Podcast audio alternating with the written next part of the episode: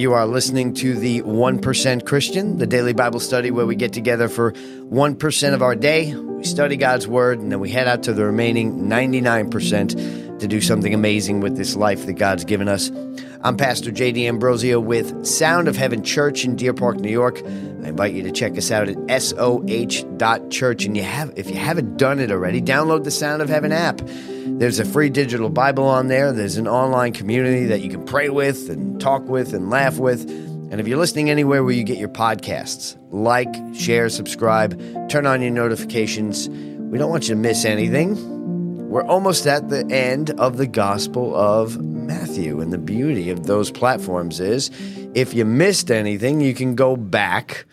But isn't it uh, isn't it fun to get notifications and let you know when things are going on and get access to a bunch of teachings? So go and download that app. It's a good resource to keep in your pocket.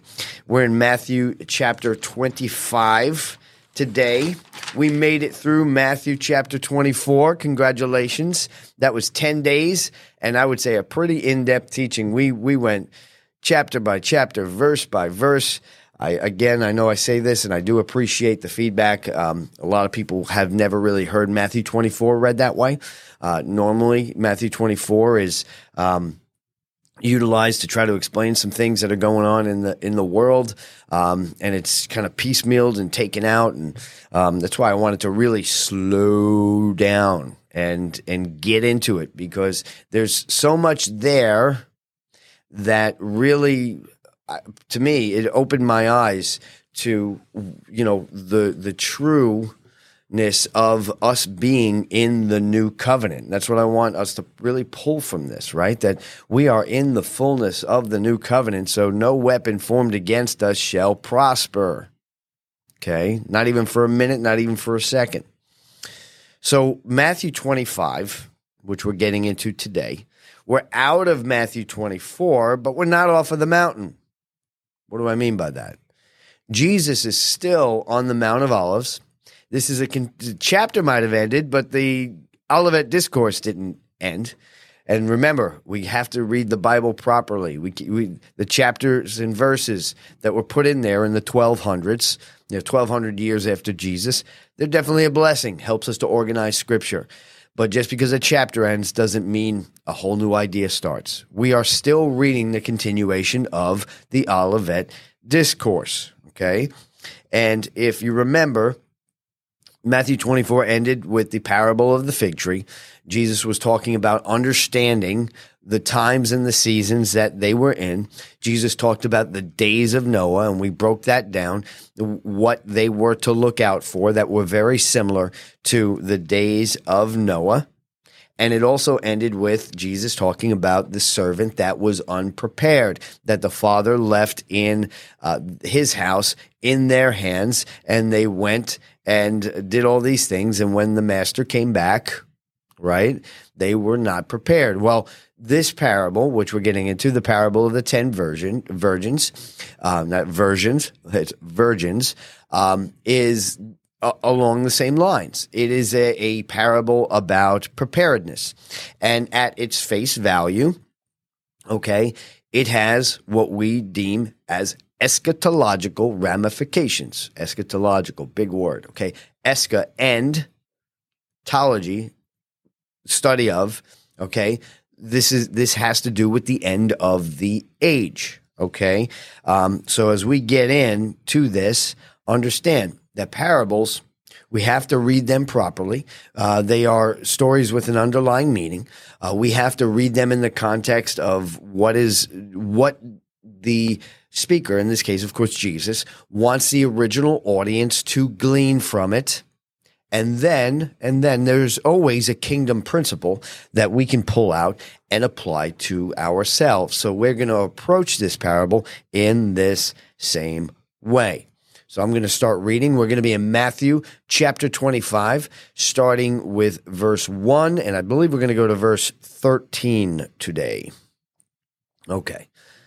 So let's get going.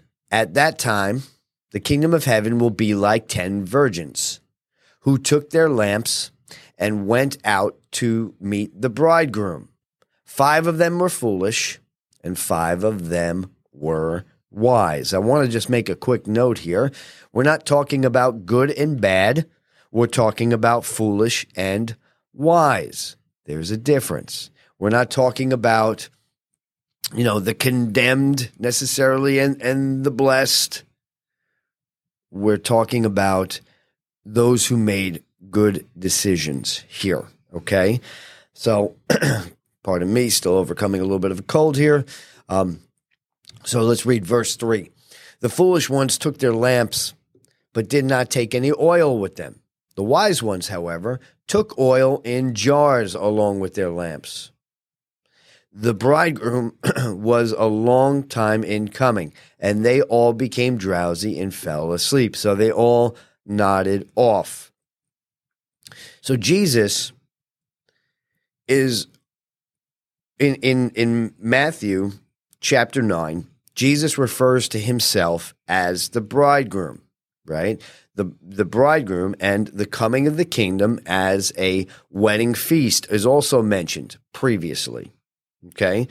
So Jesus, we have to understand, referring to himself as the bridegroom is actually pretty bold because in the Old Testament, okay, um, the bridegroom was usually uh, was only associated with God himself, right? So one of the things that you'll often hear by skeptics is and, and people of another religion that also acknowledge the existence of Jesus, um, particularly Islam, will say that Jesus never claimed to be God. Well, I could talk for 30, 40, 50 minutes on just that alone. Jesus absolutely claimed to be God. And this was also one of the ways, right? Isaiah 54 says, Your maker is your husband. Isaiah 62, as the bridegroom loves the bride, so does your God rejoice over you. I'm paraphrasing that one a little bit. Jeremiah 2 2 talks about the love of the betrothal is the love of the Father. Okay. So we have to go back and we, we studied this a little bit earlier, but we'll go back and study it again in terms of the Jewish wedding. Okay. The Jewish wedding came in three steps. First was the engagement. Okay. The engagement was typically an agreement, right? It was very contractual. And in that time, usually the, uh, the father of the, of the, um, bride and the father of the uh, groom would get together and they would make a deal and say, all right, because, you know, one was, you know, allowing uh, particularly the daughter to go into the other family. So they would make, they would actually make, you know, a deal financially. Um, but then after that would happen, there was a period of time called the betrothal. The betrothal were, was the time period of, of where promises were made and kept. They weren't quite married, but legally they were. You would get in big, big trouble if you stepped outside of the betrothal and did some not so nice stuff, right? Um, we saw Mary and Joseph were in the process, the betrothal process, when the Holy Spirit uh, placed Jesus inside of Mary. Okay, that they were in that betrothal process. The actual marriage ceremony had not happened yet. So notice in this parable that the engagement had has already been done. The betrothal has already been done. Okay. So those two first steps are done and they are right at the point of the marriage feast. Now I want you to look at that in the context of what we just read in Matthew chapter 24, where Jesus is being very clear that this generation will not pass till all these things happen. That we uh, detailed that the end of the age was the shifting of the covenants from, from the old covenant to the new covenant. There was a new marriage taking place. And this has significance as well because if you go back to Jeremiah, Jeremiah is an Old Testament prophet.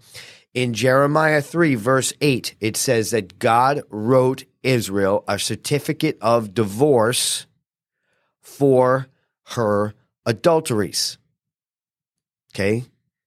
God divorced ancient Israel in the Old Covenant because of the adulteries. What were the adulteries?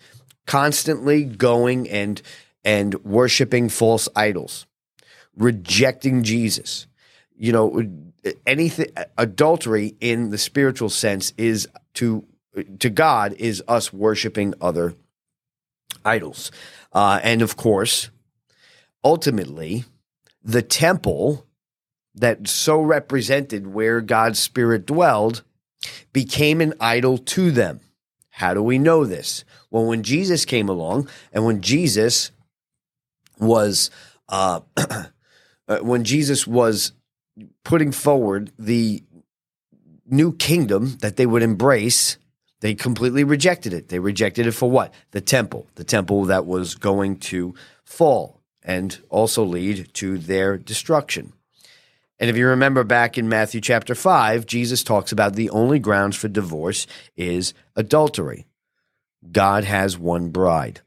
And that's very important for us to look at as well. Because Christians, modern Christians, get into this trap where we say, well, Christians are the bride, but what about this nation of people too? Not the case. There is no dual covenant. Now, all the promises of Abraham go through Jesus Christ. And it's open to all people. There are no favorites, no matter what. God does not have favorites. Okay.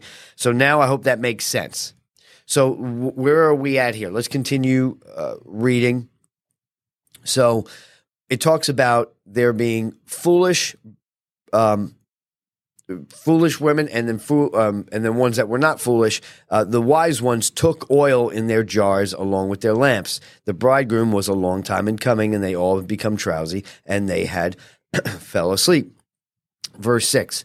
At midnight, they the, the cry rang out, "Here's the bridegroom! Come, come to meet him!" Then all the virgins woke up and trimmed their lamps. So they're preparing their lamps. They're ready. This whole this whole parable is about preparedness. Okay. The foolish one said to the wise, Give me some of your oil. Our lamps are going out. No, they replied, There may not be enough for both us and you. Instead, go and sell oil. Go to those who sell oil and buy some for yourselves. Okay, let's break this down a little bit and just take you back also to the Jewish wedding. Jewish weddings in the first century would have something called a torch procession. And that's where the, gro- the groom and his friends would come to the house of the bride, and the bride and the bridesmaids would be there. And they would have this procession at night where all the lamps would be lit. And the lamps, of course, in the dark would serve more than a practical purpose. The lamps would also be part of this joyous. It was very joyous. It was very celebratory as they walked and it was an outward expression of the covenant that was happening. Okay. So if you imagine in this parable, you have some that were prepared for the coming of the bridegroom and some that were not. And let's see what happens to those who were not prepared.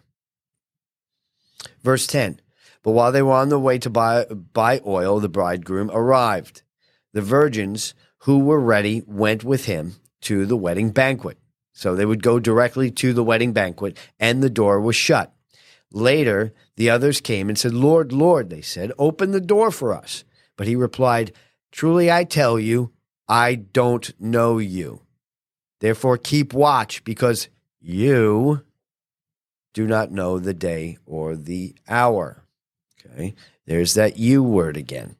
Go back and listen to the previous messages, and you'll see what what we always point to when we hear you in the context of Matthew 24 and Matthew 25, right? We're talking, I'll just, you don't have to go back.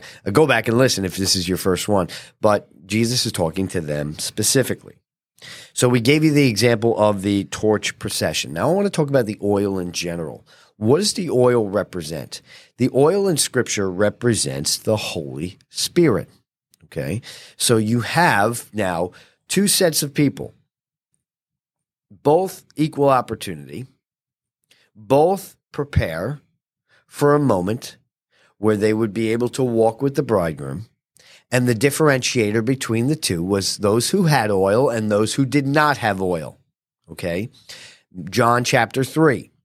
what does Jesus say to Nicodemus? He says that unless a man is born again, he cannot see the kingdom of God. Okay, unless a person is born again, they cannot see the kingdom of God. Nicodemus asked the silly question How do I get born again? Do I climb into my mother's womb? And Jesus says, No, you silly goose. It's not the way. You must be born of water and of spirit. Right? So, what does that mean? Be born of water, be born of water physically, which you and I all are, but be born of spirit. How are you born of spirit? Okay. When you accept Jesus Christ as your Lord and Savior, okay, what happens is the indwelling of the Holy Spirit. Romans 8 9 says, If anyone does not have the Spirit of Christ, they are not his. Say, oh no, what if I don't have the Spirit? Very simple. What you do is you embrace the salvation of Jesus and you ask Him, say, Lord, fill me with your Holy Spirit.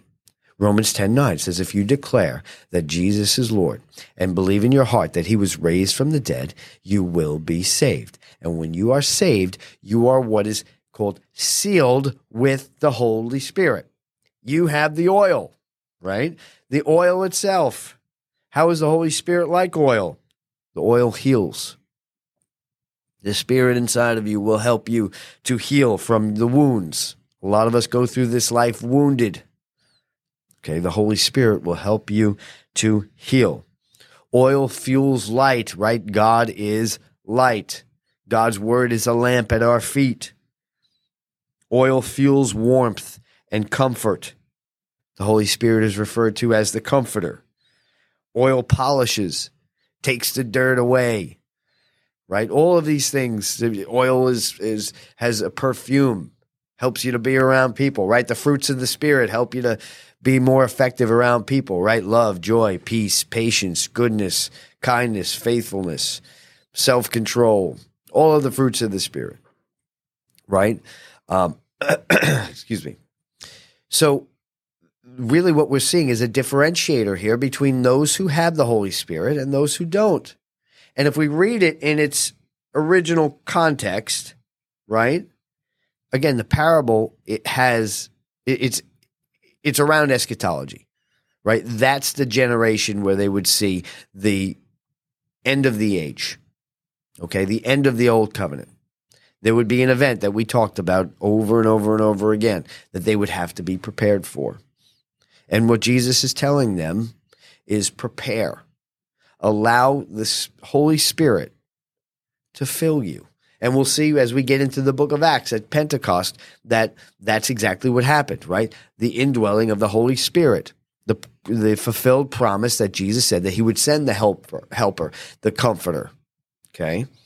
So once you have the Holy Spirit, you have the Holy Spirit. That is it.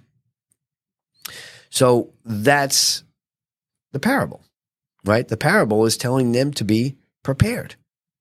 It's an exact continuation of what we just read. You say, well, Jason, well, how do I apply that to my life then? Well, of course, there's a kingdom principle.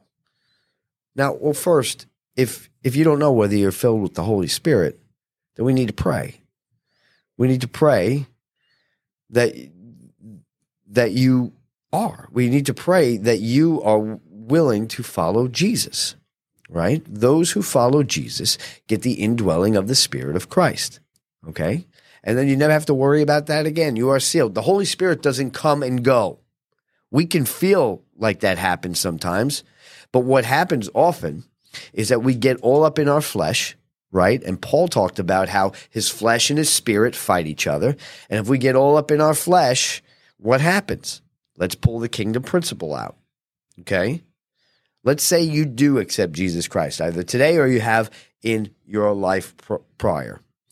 My challenge to you today as we go is to rely on the oil of the Holy Spirit that's inside of you to heal you, to guide you, to help you to embrace the kingdom and the opportunities that come up. In Ephesians 5, it talks about following the Spirit. Don't be drunk, don't follow drunkenness and all these things. What happens is is we go ahead and we get all up in our flesh and we miss kingdom opportunities and it causes delay in our life. Okay? If you see they're knocking on the door, let's go back to the parable. They didn't have the oil, then everything came. Now they're knocking on the door, and, and the Lord says, What? I never knew you. And this is that those scary words that we find back in Matthew chapter 7. Depart from me, I never knew you. Okay? I never knew you means I never knew you. Means that you never were saved in in general. A Christian cannot hear depart from me, I never knew you. Okay? Because a Christian is indwelled by the Holy Spirit. Is filled with the Holy Spirit. So, two things today. If you're just listening to this for the first time and you're like, "Well, I don't know if I'm indwelled with the Holy Spirit," we're going to that's that's going to be a simple thing. Okay? Are you ready to accept Jesus as your Lord and Savior? To believe in your heart that he was raised from the dead, that he died for you? If that's the case, then we're going to pray that here in a second. But for those of us who have been around the block who've got the John 3:16 t-shirt and and we like to wear it, let's get out of our flesh. Let's rely on the Holy Spirit that's inside of us. Why? Because when we do that, he will guide us to the kingdom opportunities that pop up in our life, that we will have less delay. Right? Hope deferred makes the heart sick. A lot of Christians are walking around with their heart sick because when the opportunities come, we get all up in our flesh. And that could be pride, that could be fear, that could be doubt, that could be a lot of things.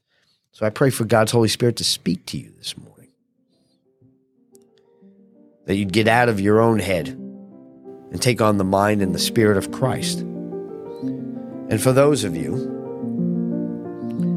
who want Jesus in your life, who want God's Holy Spirit in you guiding you, so you don't miss the opportunities that God has for you in this life and the next, just this is how you do it. Say, Father God, Today, I accept Jesus as my Lord and Savior. I believe in my heart that He died for me. I believe in my heart that He was raised for me. And I ask that you guide me all the days of my life. And you can say it like this too. And by the way, God, I'm a sinner. And I thank you that you forgive me.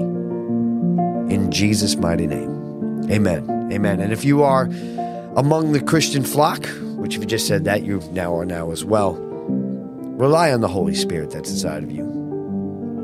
That oil that fills your lamp, that guides you, that leads you to places from glory to glory. Amen. Amen. Let's be prepared. There's opportunities that are going to come up right before you today. Be prepared. Just say that today. Say, God, prepare me for what you have for me today. In Jesus' name we pray. Amen. Amen. Pastor Jay D'Ambrosio, Sound of Heaven Church, Deer Park, New York. Check us out, soh.church. This is the 1% Christian. 100 starts with one. Now, go out and do something amazing for Christ's sake. I love you guys. I'll see you tomorrow as we continue through Matthew chapter 25.